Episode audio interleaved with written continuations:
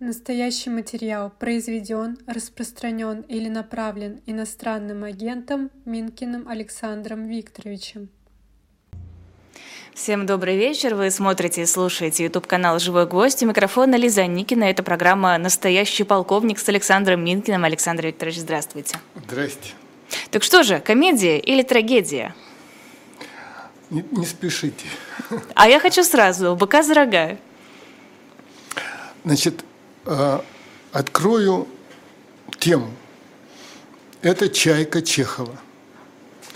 Э, мои вот недавние, прям вот по дороге сюда, вопросы встречным людям показали, что пьесу Чехова «Чайка», хоть она в школьной программе и находится, никто не помнит из тех, кого я спросил. Может быть, вы помните сюжет. Помню. Но наши... Будете рассказывать? Нет. Я просто хотела сказать, что я помню. Верю. Значит, э, уважаемые слушатели, дело обстоит так, что все знают, что вот чайка, чайка, чайка, а что там происходит, что случилось, кто кому чего. Сюжет такой, рассказываю сюжет с начала до конца. Поместье, в деревне, э, помещичья усадьба, живет там старый черт, его зовут Сорин, он когда-то был чиновником, сейчас он пенсионер. Там же живет его племянник Костя Треплев. А сестра вот этого Сорина и мама Кости – провинциальная, но очень известная, успешная актриса Аркадина. У нее есть любовник Треплев, и она его привезла с собой в поместье, что грубо-грубо-грубо нарушает правила приличия. Тем более, учтите, дело происходит в конце XIX века, позапрошлого века. Значит так, если кому-то кажется, что я очень медленно говорю, я буду стараться говорить быстрее, но у вас есть способ эту проблему решить. Вы можете включить запись э, на скорость э, умножить на 2. Я буду говорить быстро, как некоторые известные люди. Я считаю, что о литературе говорить быстро нехорошо. Молодец. Невежливо это. Молодец. А можете чуть-чуть на себя микрофон развернуть? Да, вот так. Молодец. Ну, раз зашла речь, у меня для этого прям вот есть бумажка. Давайте сначала с сюжетом закончим, чтобы не скакать с него туда-сюда, если вы не возражаете. А вы напомните мне тогда про скорость чтения. Итак, в поместье живет старик, пенсионер, чиновник отставной, Сорин. Его племянник Костя Треплев – который пишет пьесы, который пишет рассказы и который хочет стать литератором, писателем. Мама этого Кости, сестра этого дяди, успешная актриса Аркадина. Она приехала в поместье со своим любовником, писателем, успешным писателем Тригориным. Это ужасно для домашних, потому что привозить любовника в семейный очаг, в семейное гнездо – нехорошо, а тем более, повторяю, в XIX веке. Кроме того, в этом поместье живет управляющий, его жена, их дочка, по-моему, ее зовут Маша. А по соседству живет в другом поместье Нина Заречная. Юная девушка, ей где-то там 16-17, совсем молоденькая. Костя Треплев, в нее влюблен. Костя Треплев написал пьесу. Сейчас, прям вот прям сейчас, в начале, Нина Заречная будет играть на самодельной сцене, прям вот сколотили из досочек, занавес повесили, она будет играть пьесу Кости. Первое исполнение первой пьесы – это дебют Кости как драматурга – это дебют Кости как режиссера, и он находится в безумном состоянии. Даже опытные режиссеры в день премьеры находятся в неадеквате. Вот. Ну и публика придет. Вот эти все домашние сейчас придут смотреть эту пьесу. Аркадина, мама Кости, со своим любовником, писателем, а, управляющий со своей женой, их дочка Маша и ухаживающий за Машей местный учитель. Ну, неважный персонаж второго плана. И там еще есть доктор Дорн. Пьеса провалится, я вам заранее говорю. Костя придет в бешенство. А Нина влюбится в писателя Тригорина, а он увлечется юной Ниной, изменит своей любовнице, актрисе Аркадиной, сойдется с Ниной, у них будет ребенок, ребенок умрет. Нина станет актрисой э, сначала неудачной, потом она говорит, что будет успешной, что она стала успешной, но это может быть в ее фантазиях пьяных или больных. Ну и в конце концов Костя застрелится. Прям вот в финале он застрелится, потому что у него э, любимая девушка ушла к успешному писателю, любимая мама его огорчила тем, что она с любовником. Пьеса его провалилась, и финал катастрофический. При этом, если вы в книжке откроете Чехов, Чайка, написано комедия. И это потрясающе, это шокирует. Комедия – это же трагедия. Ну, если герой погибает – а там Костя центральный персонаж. Если герой погибает, это трагедия. Ну, в крайнем случае драма. Ну уж не комедия же. Ну, у Данта-то тоже комедия. Ладно вам, это совсем другой жанр. Это же там, если мы когда-нибудь дойдем до Данта, а вот до Данте или до Данта. Данте, до Данте. Мне кажется, а, несклоняемая а, мужская. Ну вот видите, а вот Мандельштам, который даже работу написал о человеческой комедии, он называл его Дант.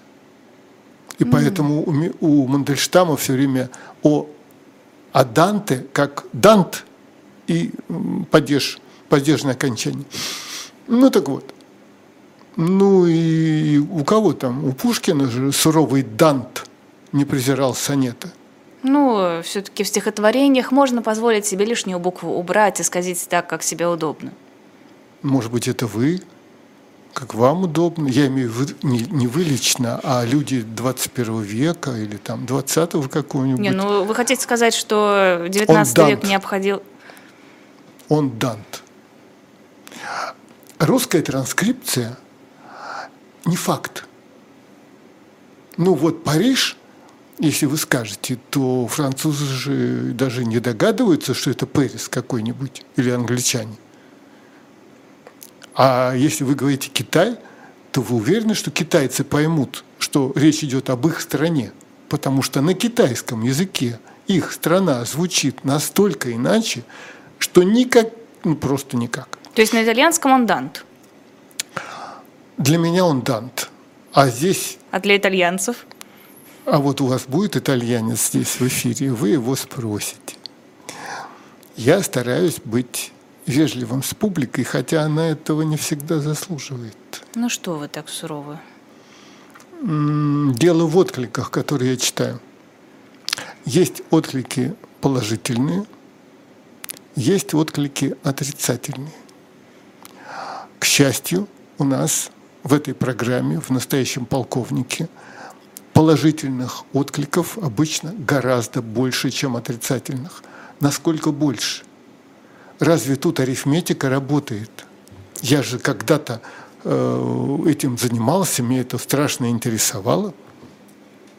Итак, допустим, вы видите, что половина откликов ругательные, а половина хвалебные. Что это значит? Значит ли это, что публика разделилась пополам? Нет. Потому что отрицательная эмоция очень сильная. И она толкает человека написать всякие ругательства и негодования. А положительные эмоции понравилось, ну хорошо, все, пошел дальше. Если вы пришли в магазин, купили то, что надо, и все хорошо, вы что, требуете жалобную книгу и пишете, как все хорошо? Нет. Вы ушли, ничего не написали. И в самолете, если вы долетели, все в порядке, ничего не... Если вас обманули, обсчитали, подсунули тухлятину, оскорбили, тогда вы требуете жалобную книгу, может быть, не факт, может быть, вы не склочник, и пишите жалобу.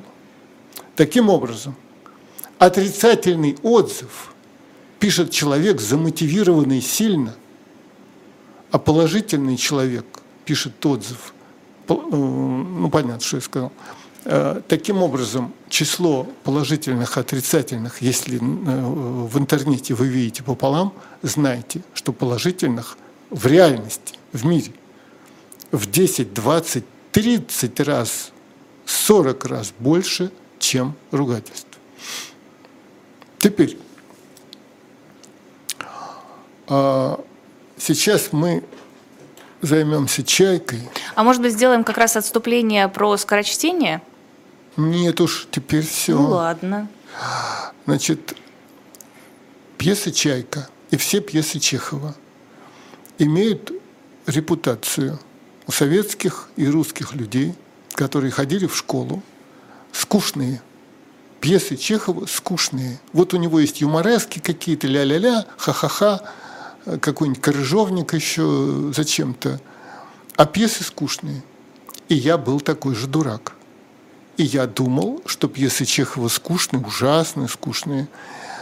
И случилось так, что с тысячу лет назад, а если точнее, в 1967 году, я пошел на премьеру к Эфросу на Малую Бронную на «Три сестры». Ничего, ничего хорошего особенно не ожидал, но Эфрос был очень талантливый. Его только что тогда выгнали из Ленкома, где он бесконечно прекрасно поставил 104 про любовь, 104 страницы про любовь. Снимается кино, и Мольер, Булгакова, Кабала Святош. Ну и как только вот эти три успеха были, его выгнали оттуда. Он там был главным режиссером. И засунули очередным на Малую Бронную. И вот три сестры, 67 год. Значит, после этого спектакля я бежал домой. Ну, бежал к метро, потом на метро. И я всю дорогу думал, боже мой, боже мой, неужели это написано? И я прибежал домой и взял с полки книжку и обалдел – это написано. Вот же оно написано. Я этого не видел совершенно. Пока Эфрос это не поставил, а артисты Эфроса это не сыграли. Это было невероятное совершенно впечатление. Ну, это такое было впечатление, что оно и до сих пор у меня есть. Значит, а, вы же помните, Лиза, и, может быть, слушатели помнят, что программа наша называется «Настоящий полковник». А в честь кого? В честь настоящего полковника. Это Вершинин из пьесы «Три сестры». Вот это Вершинин из, пьех, из пьесы Чехова «Три сестры». Но кроме Вершинина, я когда-то работал у Егора Яковлева в «Московских новостях». Эта газета тогда была номер один на планете Земля – подчеркиваю, не в СССР, это 87-88 год, перестройка, Горбачев, Горбимания. Это была номер один газета на планете Земля. Ее цитировали в Испании, в Америке, в Австралии, в Японии. Все. Вам не передать, что это такое было. Люди стояли на улице и читали новый номер на стенде на Пушкинской площади, а мы из окна смотрели, как люди под снегом стоя читают нашу новую газету, новый номер. А у меня там была своя страница. Моя страница называлась «Афиша», И я, Егор мне не разрешал писать о политике, Егор Яковлев, главный редактор. И он мне сказал, вот только, вот только об искусстве там, о том, о сем, вот в политику не суйся, сказал он. Ну, я соблюдал, конечно. И поэтому у меня на полосе было 5, 6, 7, 8 заметок, которые я писал сам. А как подписать-то? Нельзя же Минкин, Минкин, Минкин, Минкин, Минкин, это же будет идиотизм. То есть у вас там псевдонимы были? Александр Вершинин, Александр Треплев, Александр, э, как его там, Чебутыкин. ну, у доктора взял фамилию Чебутыкин и так далее. У меня были псевдонимы, они были все Александры по имени, а все фамилии были из чеховских пьес. Ну вот, теперь про «Чайку». Прежде чем мы пойдем по пьесе, надо сказать, что эта пьеса для Чехова стала сначала катастрофой. Первая постановка произошла в Александринском театре в Питере в 96 году, даже могу сказать, вот у меня записано, 17 октября 96 года. Там играли знаменитые актрисы. Нину Заречную, вот эту молодую девушку, которая влюбляется в чужого любовника, в писателя Тригорина, играла комиссар Жевская ничего не помогло, катастрофический провал, который Чехова надломил. Он поклялся никогда больше не писать пьес, ну, потом написал все-таки. И «Вишневый сад», и «Три сестры», и так далее. И все же э, в 98-м, через два года, 1800 1998 году. Немирович Данченко в новеньком МХАТе, он тогда назывался немножко иначе, тем не менее, это художественный театр, созданный Данченко и Станиславским, поставил «Чайку» с сумасшедшим успехом. Вот запомните это, а теперь мы начнем ее читать. Целиком? Нет, целиком на времени не хватит я хочу вам прочесть э, какие-то вещи, которые требуют пояснения, которые в скорочтении остаются непонятыми. А, я же обещал про скорочтение, да, у меня где-то тут есть. Значит, и вы иногда, и особенно отрицательные отзывы сообщают мне – что очень медленно, что что-то повторы какие-то. Я-то когда такое вам говорила? Это гнусная клевета. Ну, гнусная – это лишний эпитет. Клевета, ладно. Значит, я ошибся. Значит, так скажите, это ошибка. Хорошо, это ошибка. Я так никогда не делала. Гнусная клевета – это намеренная вещь. Намеренная. Ошибка. Это ошибка. Со мной бывают каждый день. Читаю вам насчет медленного чтения, а потом сразу вот чуть не ругнулся, наконец начну чайку. Сергей Михайлович Бонди, крупнейший авторитет в области пушкинской текстологии, вел семинар на филфаке МГУ, филологический, потому что филфаком можно и философский назвать. Профессор раскрыл томик Пушкина и два академических часа – полтора часа по-нашему. Читал почти без пояснений, лишь повторяя с разными интонациями некоторые слова. Читал вторую главу Евгения Онегина. В заключении он произнес «Пушкина надо читать медленно, и вы найдете у него то, что вам необходимо». Подумал и добавил «И еще что-нибудь неожиданное». Это я взял из книжки Наума Клеймана – киновед такой есть. Следующая цитата. Читаю. Надо учиться не скоростному, а медленному чтению. Была мода какая-то несколько лет назад, не помню когда. Вот предлагали курсы скорочтения. Прям вот сейчас научим, и и вы будете целую страницу в долю секунды понимать. Надо учиться не скоростному, а медленному чтению. Пропагандистом медленного чтения был академик Щерба. Мы с ним за год успевали прочесть только несколько строк из «Медного всадника». Каждое слово представлялось нам как остров, который нам надо было открыть и описать со всех сторон. Ущербы я научился ценить наслаждение от медленного чтения. Академик Лихачев. Работа, откуда я это выписал, называется «Беседа о русском языке и ненормативной лексике». Ну, Щербу я, может, когда-нибудь процитирую, а он очень, очень жесткий. Поехали. Перед нами пьеса Чехова. А, практически с самого начала разговаривает Костя Треплев, племянник, со своим дядей. Прямо перед тем, как начнет Нина Заречная играть его спектакль. Понятно. И он говорит дяде про свою маму. Он говорит дяде про его родную сестру. Вообще-то, да, дядя, наверное, и без Кости, и без племянника знает про свою сестру кое-что. Тем не менее, а, она ревнует. Она уже и против меня, и против спектакля, и против моей пьесы, потому что играет не она, а Заречная. Она не знает моей пьесы, но уже ненавидит ее. Сорин смеется. Ну, вы думаешь, право. Треплев.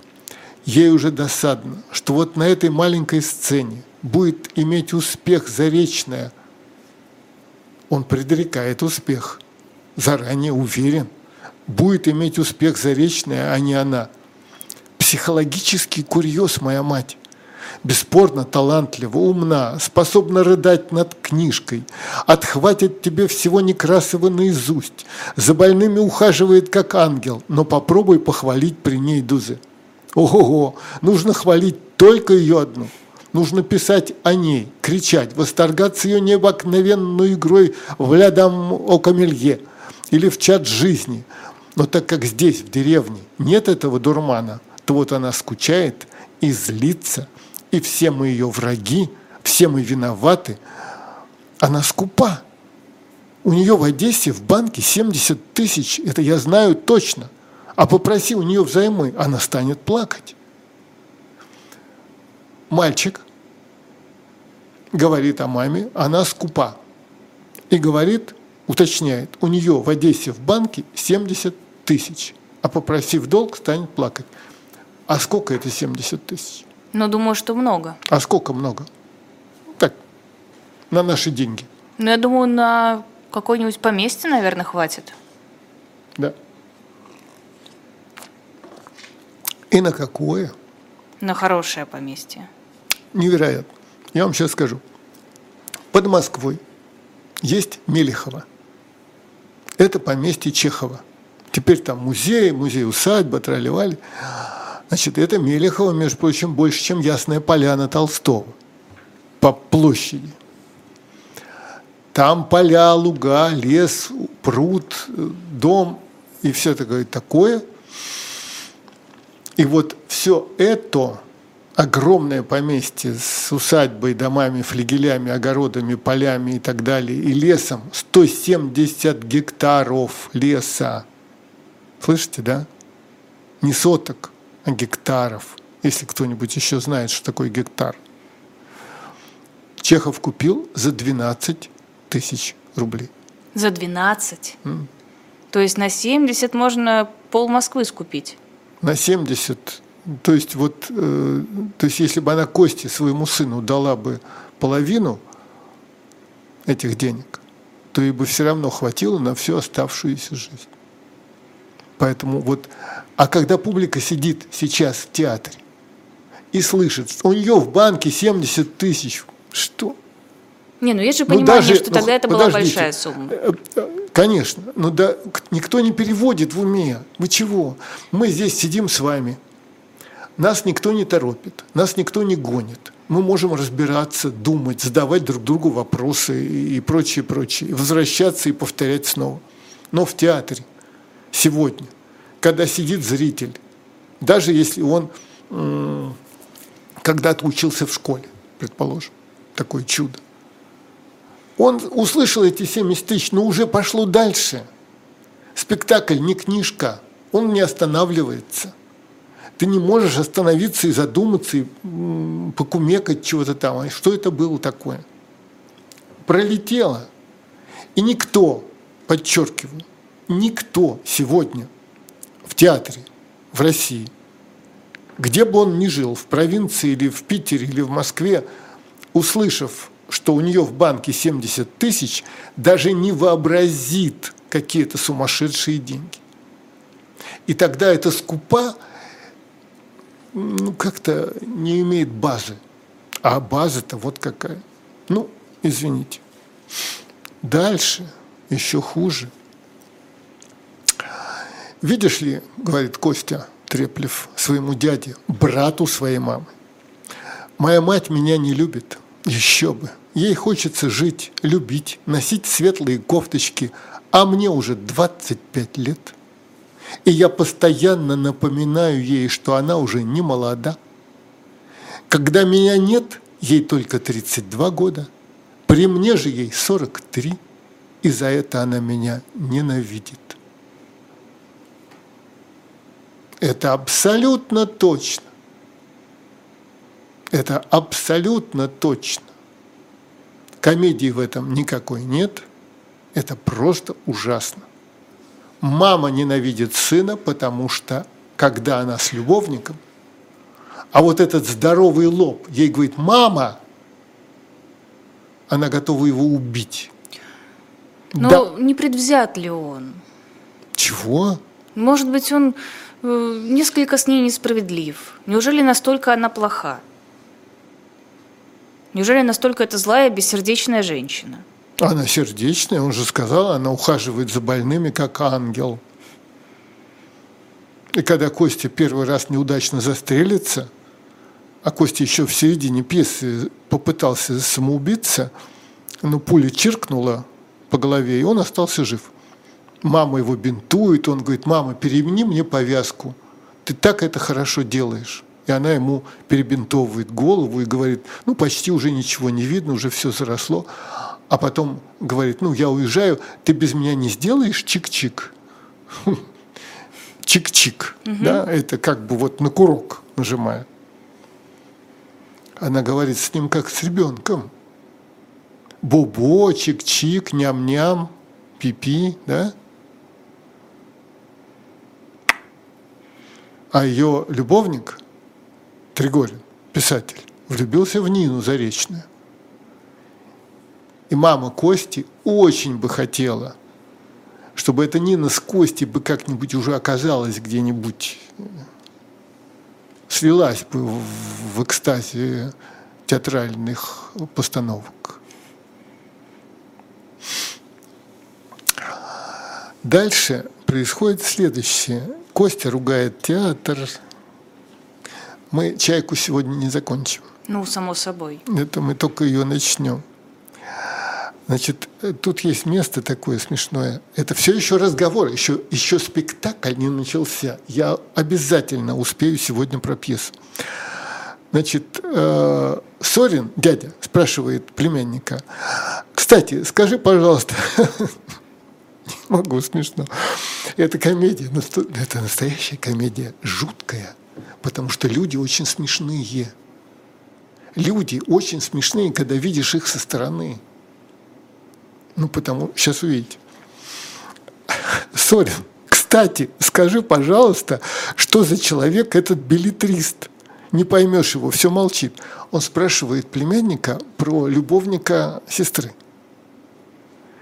Вот вы себе представьте, вы написали пьесу.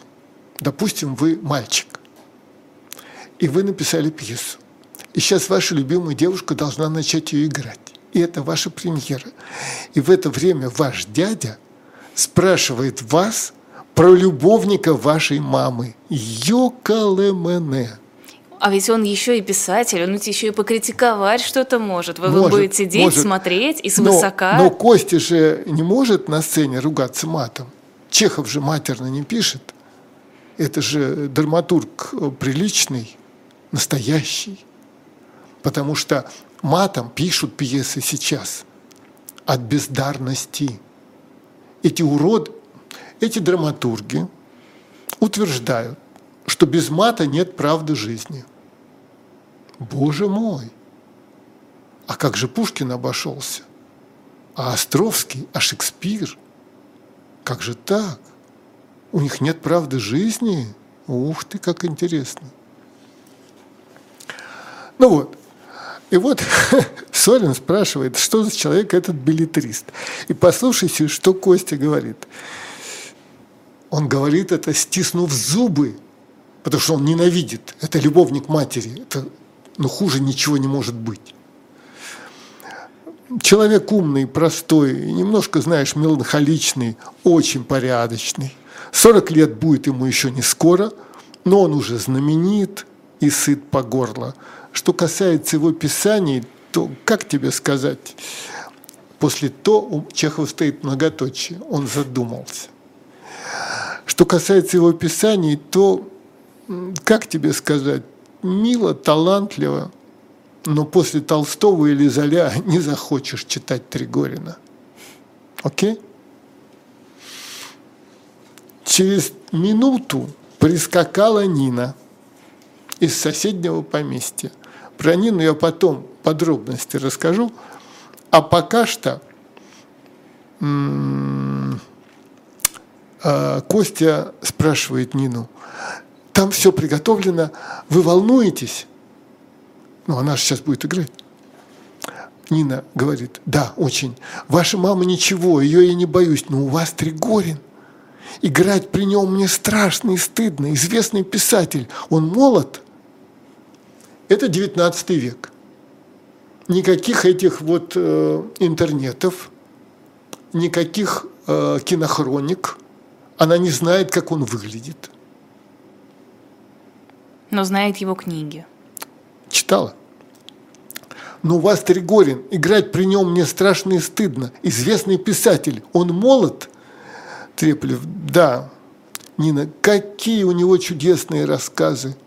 Треплев в скобках Чехов пишет холодно. Треплев холодно. Не знаю. Не читал.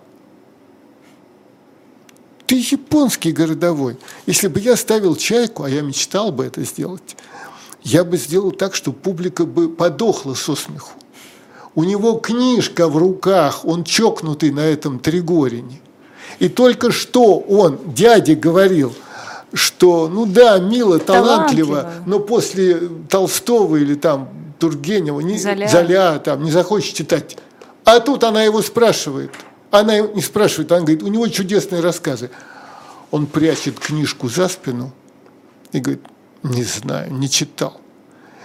Он врет а, так глупо, и это должно быть очень смешно. Если правильно сыграть, это будет очень смешно. Он постоянно врет, несчастный мальчик. Тут еще куча всего. А вот скажите мне, пожалуйста, вы же, может быть, проходили в школе чайку? Да, проходили. А в, в театре видели? Нет, ни разу. Ни разу не случилось. А, значит, проблема такая. Костя молодой драматург, написал пьесу, тра-та-та, Нина сейчас ее будет играть, я даже успею процитировать, наверное.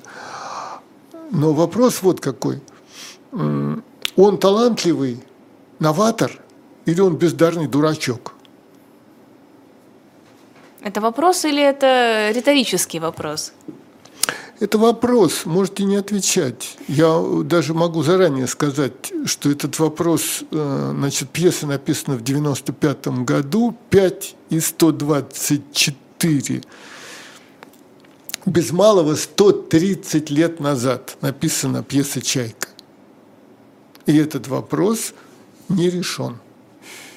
Кто-то ставит, что талантливый, а кто-то ставит, что бездарный. А как вам кажется? Ну а как этот а вопрос давайте решишь? я вам почитаю пьесу. Давайте. Ладно. Между прочим, хочу заранее сказать, когда Немирович, я уже говорил, поставил «Чайку» в 98-м, успех был невероятный. Просто невероятный.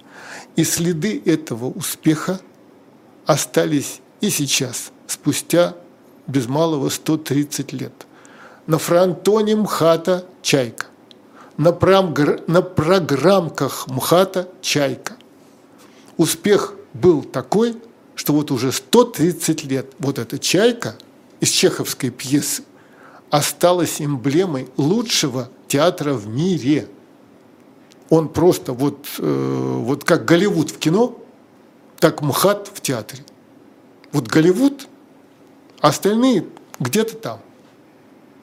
Мосфильм, Ленфильм, Индии-фильм, Китай-фильм, а Голливуд определяет э, киносмотрение мира.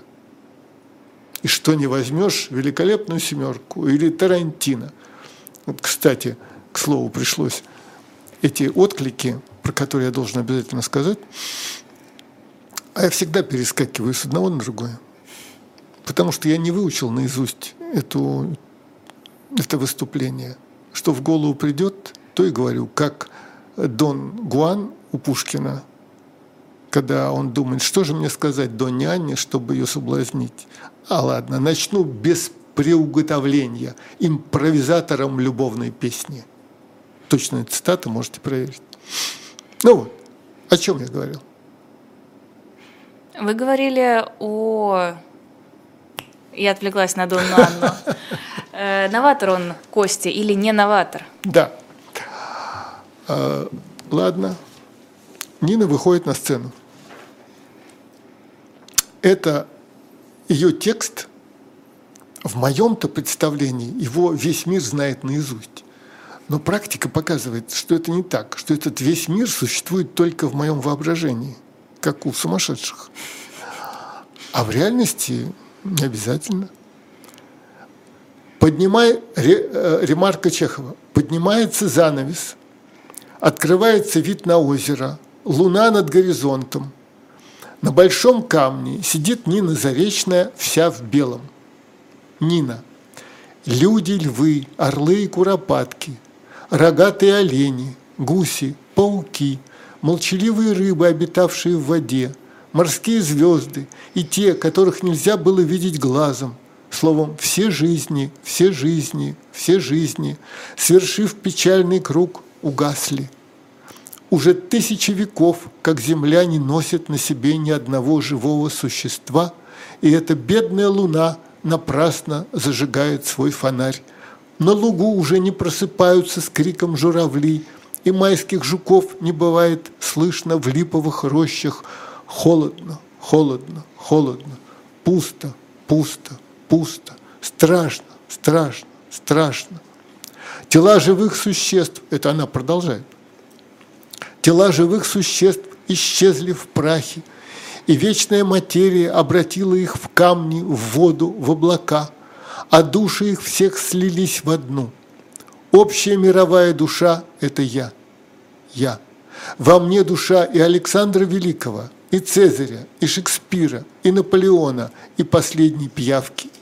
Во, во мне сознание людей слились с, инст, с инстинктами животных, и я помню все, все, все. И каждую жизнь в себе самой я переживаю вновь. Показываю, ремарка, показываются болотные огни. Это Треплев придумал, как сделать болотные огни. Потому что перед началом он еще спрашивал работника, сера есть, спички есть, когда покажутся глаза дьявола, надо, чтобы пахло серой.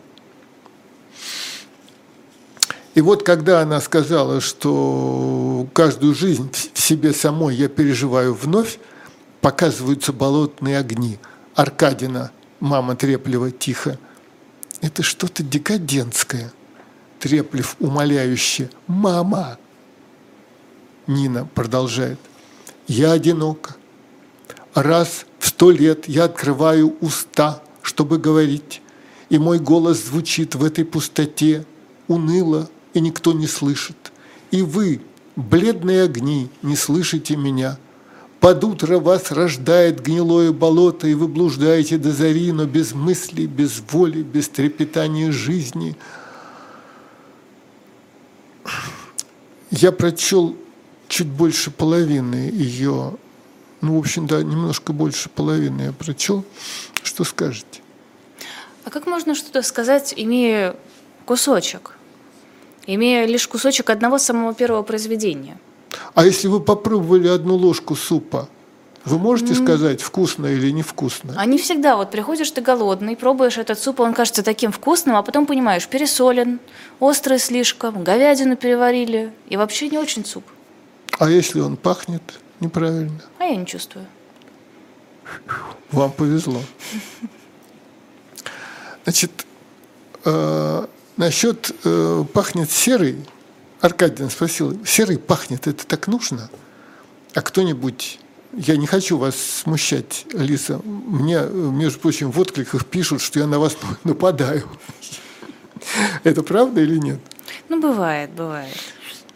Я не со зла. Я верю. Э, Дело в том, что вы для меня аудитория. Ой, Значит, не повезло вы вам, ведущая, конечно. вы ведущая. Но когда я чего-то рассказываю, а вы слушаете, то в этот момент вы не ведущая, а аудитория. И мне интересно, знаете ли вы, или надо растолковать, а вопрос, э, тем более зад- задаваемый в запале, может прозвучать интонационно грубовато.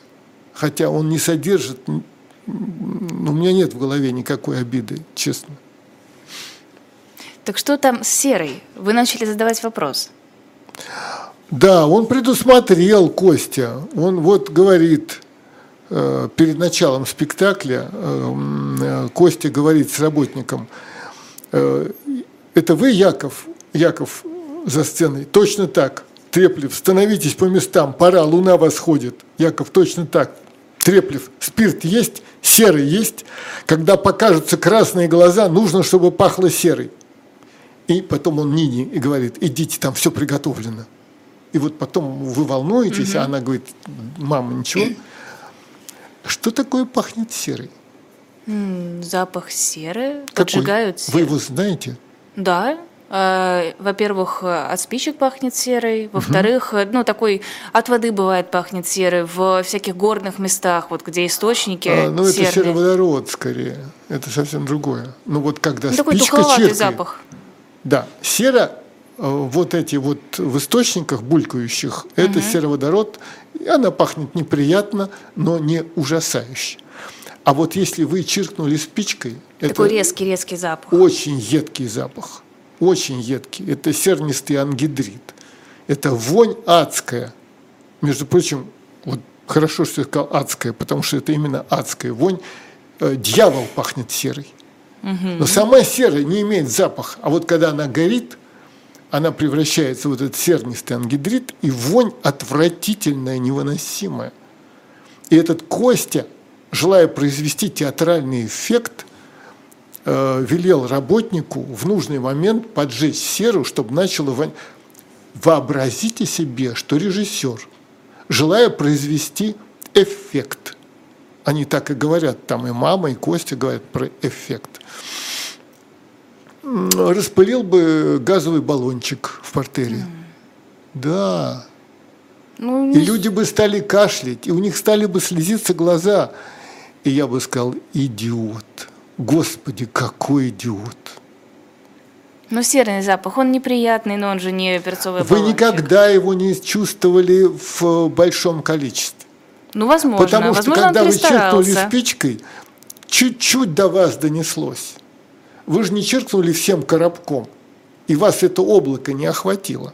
А там поджигают специально. Ну, Не немного. спорьте, не спорьте. Это неправильно. Сера, горящая сера, воняет адски.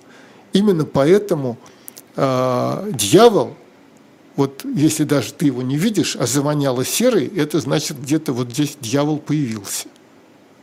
Ну, не Волан, но один из его помощников.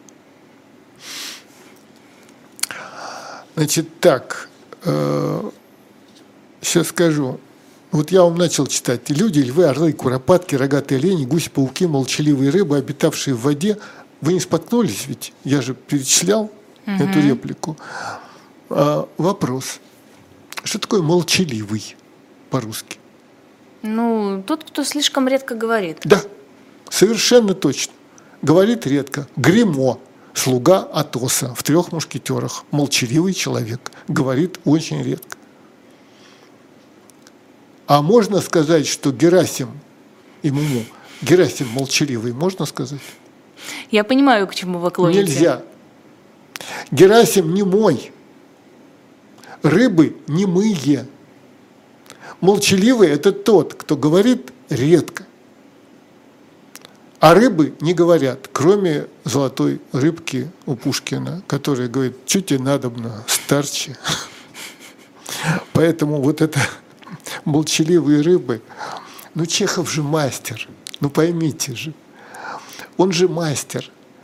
И когда он сочиняет, условно говоря, пьесу за Костю, он же знает, что он делает. Молчаливые рыбы, обитавшие в воде. Вот я сейчас сказ... хотел сказать, мать твою, а, а где еще рыбы обитают? Зачем это уточнение? То есть вы считаете, что Костя бездарность? Да. Он графоман. Бездарный графоман. И все попытки сделать из него на сцене э, новатора, непризнанного таланта, которого затаптывают вот эти вот старые, ну не старые, но, как сказать, маститые, писатель Тригорин, э, его мама, успешная актриса. Дальше он что говорит-то? А, все жизни, все жизни, все жизни, свершив печальный круг, угасли. Уже тысячи веков земля не носит на себе ни одного живого существа. Сказал? Сказал. А что дальше? На лугу уже не просыпаются с криком журавли – и майских жуков не бывает слышно в липовых рощах. Ну, тут можно не останавливаться. И жирафы не бегают по саванне, и бегемоты не купаются э, в пруду. Э, кто там еще? Ну, кто там еще? И коровы не пасутся э, на полянке, и белка не кушает орешки. Ты уже сказал, что тысячи веков нет живых существ. Ты зачем начинаешь перечислять? Чтобы нагнетать эмоциональную атмосферу. Вот, вот и этого нет, и этого нет. А зачем нагнетать-то? Атмосферу надо создавать, а не нагнетать. Она должна возникнуть у зрителя, у читателя.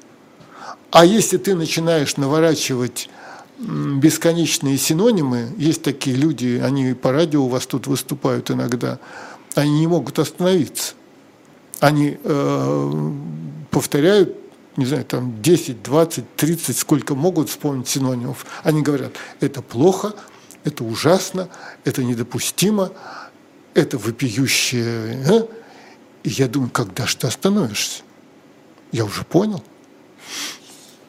А теперь, внимание,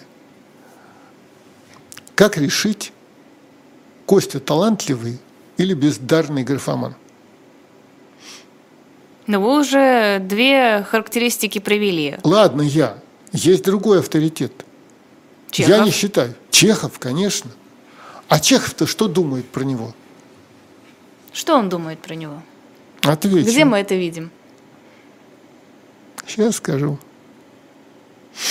Сейчас скажу. Специально для вас распечатал письмо Немировича Данченко который Чехову пишет. Значит, повторяю, в 98 году Немирович Данченко поставил «Чайку» так успешно, что она вот с тех пор стала эталоном. Вот, ну вот считается, что вот шедевр, непререкаемый шедевр. Даже не знаю, с чем сравнить. А, ну вот Чаплин «Огни большого го- города». Угу. Ну вот никто не сомневается, что это шедевр маленькая ночная серенада Моцарта. Ну, никто не сомневается, что это шедевр. А кто сомневается, ну, и пускай. Немирович Данченко пишет Чехову в Ялту, потому что в это время Чехов в Ялте. Это, значит, декабрь 98 -го года. 126, да? 126 да. лет назад. Ну, я кусок письма там большое. Значит, успех сумасшедший. И поэтому Немирович совершенно обалдевший, счастливый режиссер, который покорил театральный мир.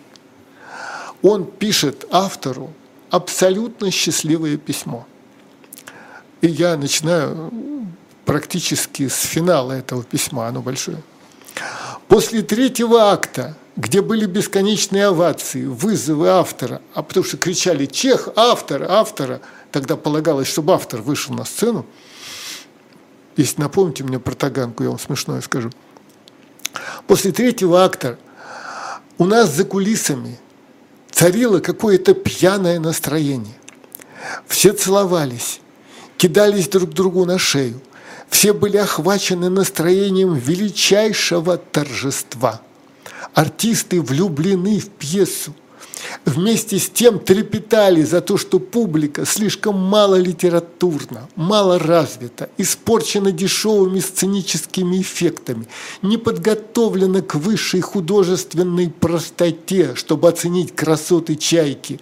Книпер – удивительная, идеальная Аркадина. От нее не оторвешь ни ее актерской элегантности, прекрасных туалетов, обворожительной пошлячки – скупости, ревности и так далее. За Книпер следует Алексеева, Маша. Чудесный образ. Они имели огромный успех. Мейерхольд, Треплев был мягок, трогателен и несомненный дегенерат. Вот я когда на это писал, я-то это понимал, но когда я, а, это я не оттуда взял, а это я наоборот увидел подтверждение своих соображений. Я был полностью счастлив. То есть, понимаете, да, режиссер пишет автору. Мирхольд играет Треплева. Абсолютный дегенерат. И это же похвала. Величайшая. Величайшая. То есть мы сделали так, как ты хотел. Антоша, мы сделали так, как ты хотел. И все. А дальше можете делать э, Гамлета голубым, если вам вздумается, есть такие уроды, и не один, потому что им хочется поставить что-то по-новому. А Гамлета по-новому поставить сложно. Но если ты его сделаешь голубым, это будет хотя бы что-то это нового. Не, нет, нового не будет, потому что так уже было, было, было, было, было. Но все-таки это редкость. Таких Гамлетов, может, один из ста. Таким образом, на 10 тысяч Гамлетов э, уже 100 таких Гамлетов было.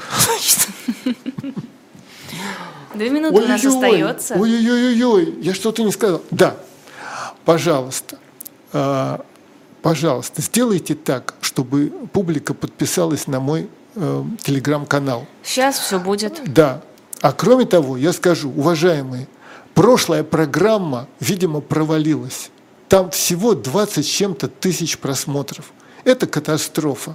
У первой 130 тысяч, у предпоследней, я не знаю, там 40 или 50, а у этой 20 с чем-то. И я знаю почему. Почему? Потому что мы в эфир дали Высоцкого песню, а потом оказалось, что не оформлено разрешение. YouTube штрафанул. Слава богу, потом это отменили. Все, все было. Разрешение у меня было. Владелец прав на исполнение песен Высоцкого разрешил мне дать в эфир его баллады в прошлый раз – но это не было оформлено документально, начался скандал, и балладу вырезали из готового эфира. Вот если вы будете смотреть, посмотрите, все наши программы с Лизой, они идут 57-58 минут, а, предпослед... а вот это вот прошлое 50, потому что оттуда выстригли эту штуку. Потом все уладилось, э, владелец прав сообщил Ютубу, что он разрешил. Санкции отменились, но все равно люди, которые смотрят, они успели написать, вот у вас звукооператор, э, у него руки не оттуда растут. Граждане, ну вы не ругайтесь, вы подумайте, мы тут работаем, в том числе я, бесплатно. Вот я приезжаю сюда и стараюсь сделать как можно лучше, вот насколько могу. При этом бесплатно. И мне кажется, что слушатели могли бы лучше, чем ругаться, делиться и умножать число зрителей, а не уменьшать. Друзья, пожалуйста, подпишитесь на YouTube-канал «Живой гвоздь», подпишитесь на телеграм-канал Александра Минкина, я ссылку скинула в чат, она там есть, меня вы увидите, у меня э, гаечный ключик и никнейм синим цветом выделен, легко mm. найдете. И ставьте, пожалуйста, лайки. Да, Это а помогает еще... Э, продвигать нашу трансляцию, чтобы больше людей ее увидело. И друзьям кидайте, я уверена, что у вас есть куча людей, которые ценят хорошую литературу. Пять слов скажу. В один из ближайших э, выпусков будет такой шедевр, что все очумеют. Вот вся планета очумеет от того, какой будет шедевр в следующий или через раз. И на этой загадочной ноте мы с вами прощаемся. Приходите завтра к 9 утра на утренний разворот, и через неделю будем э,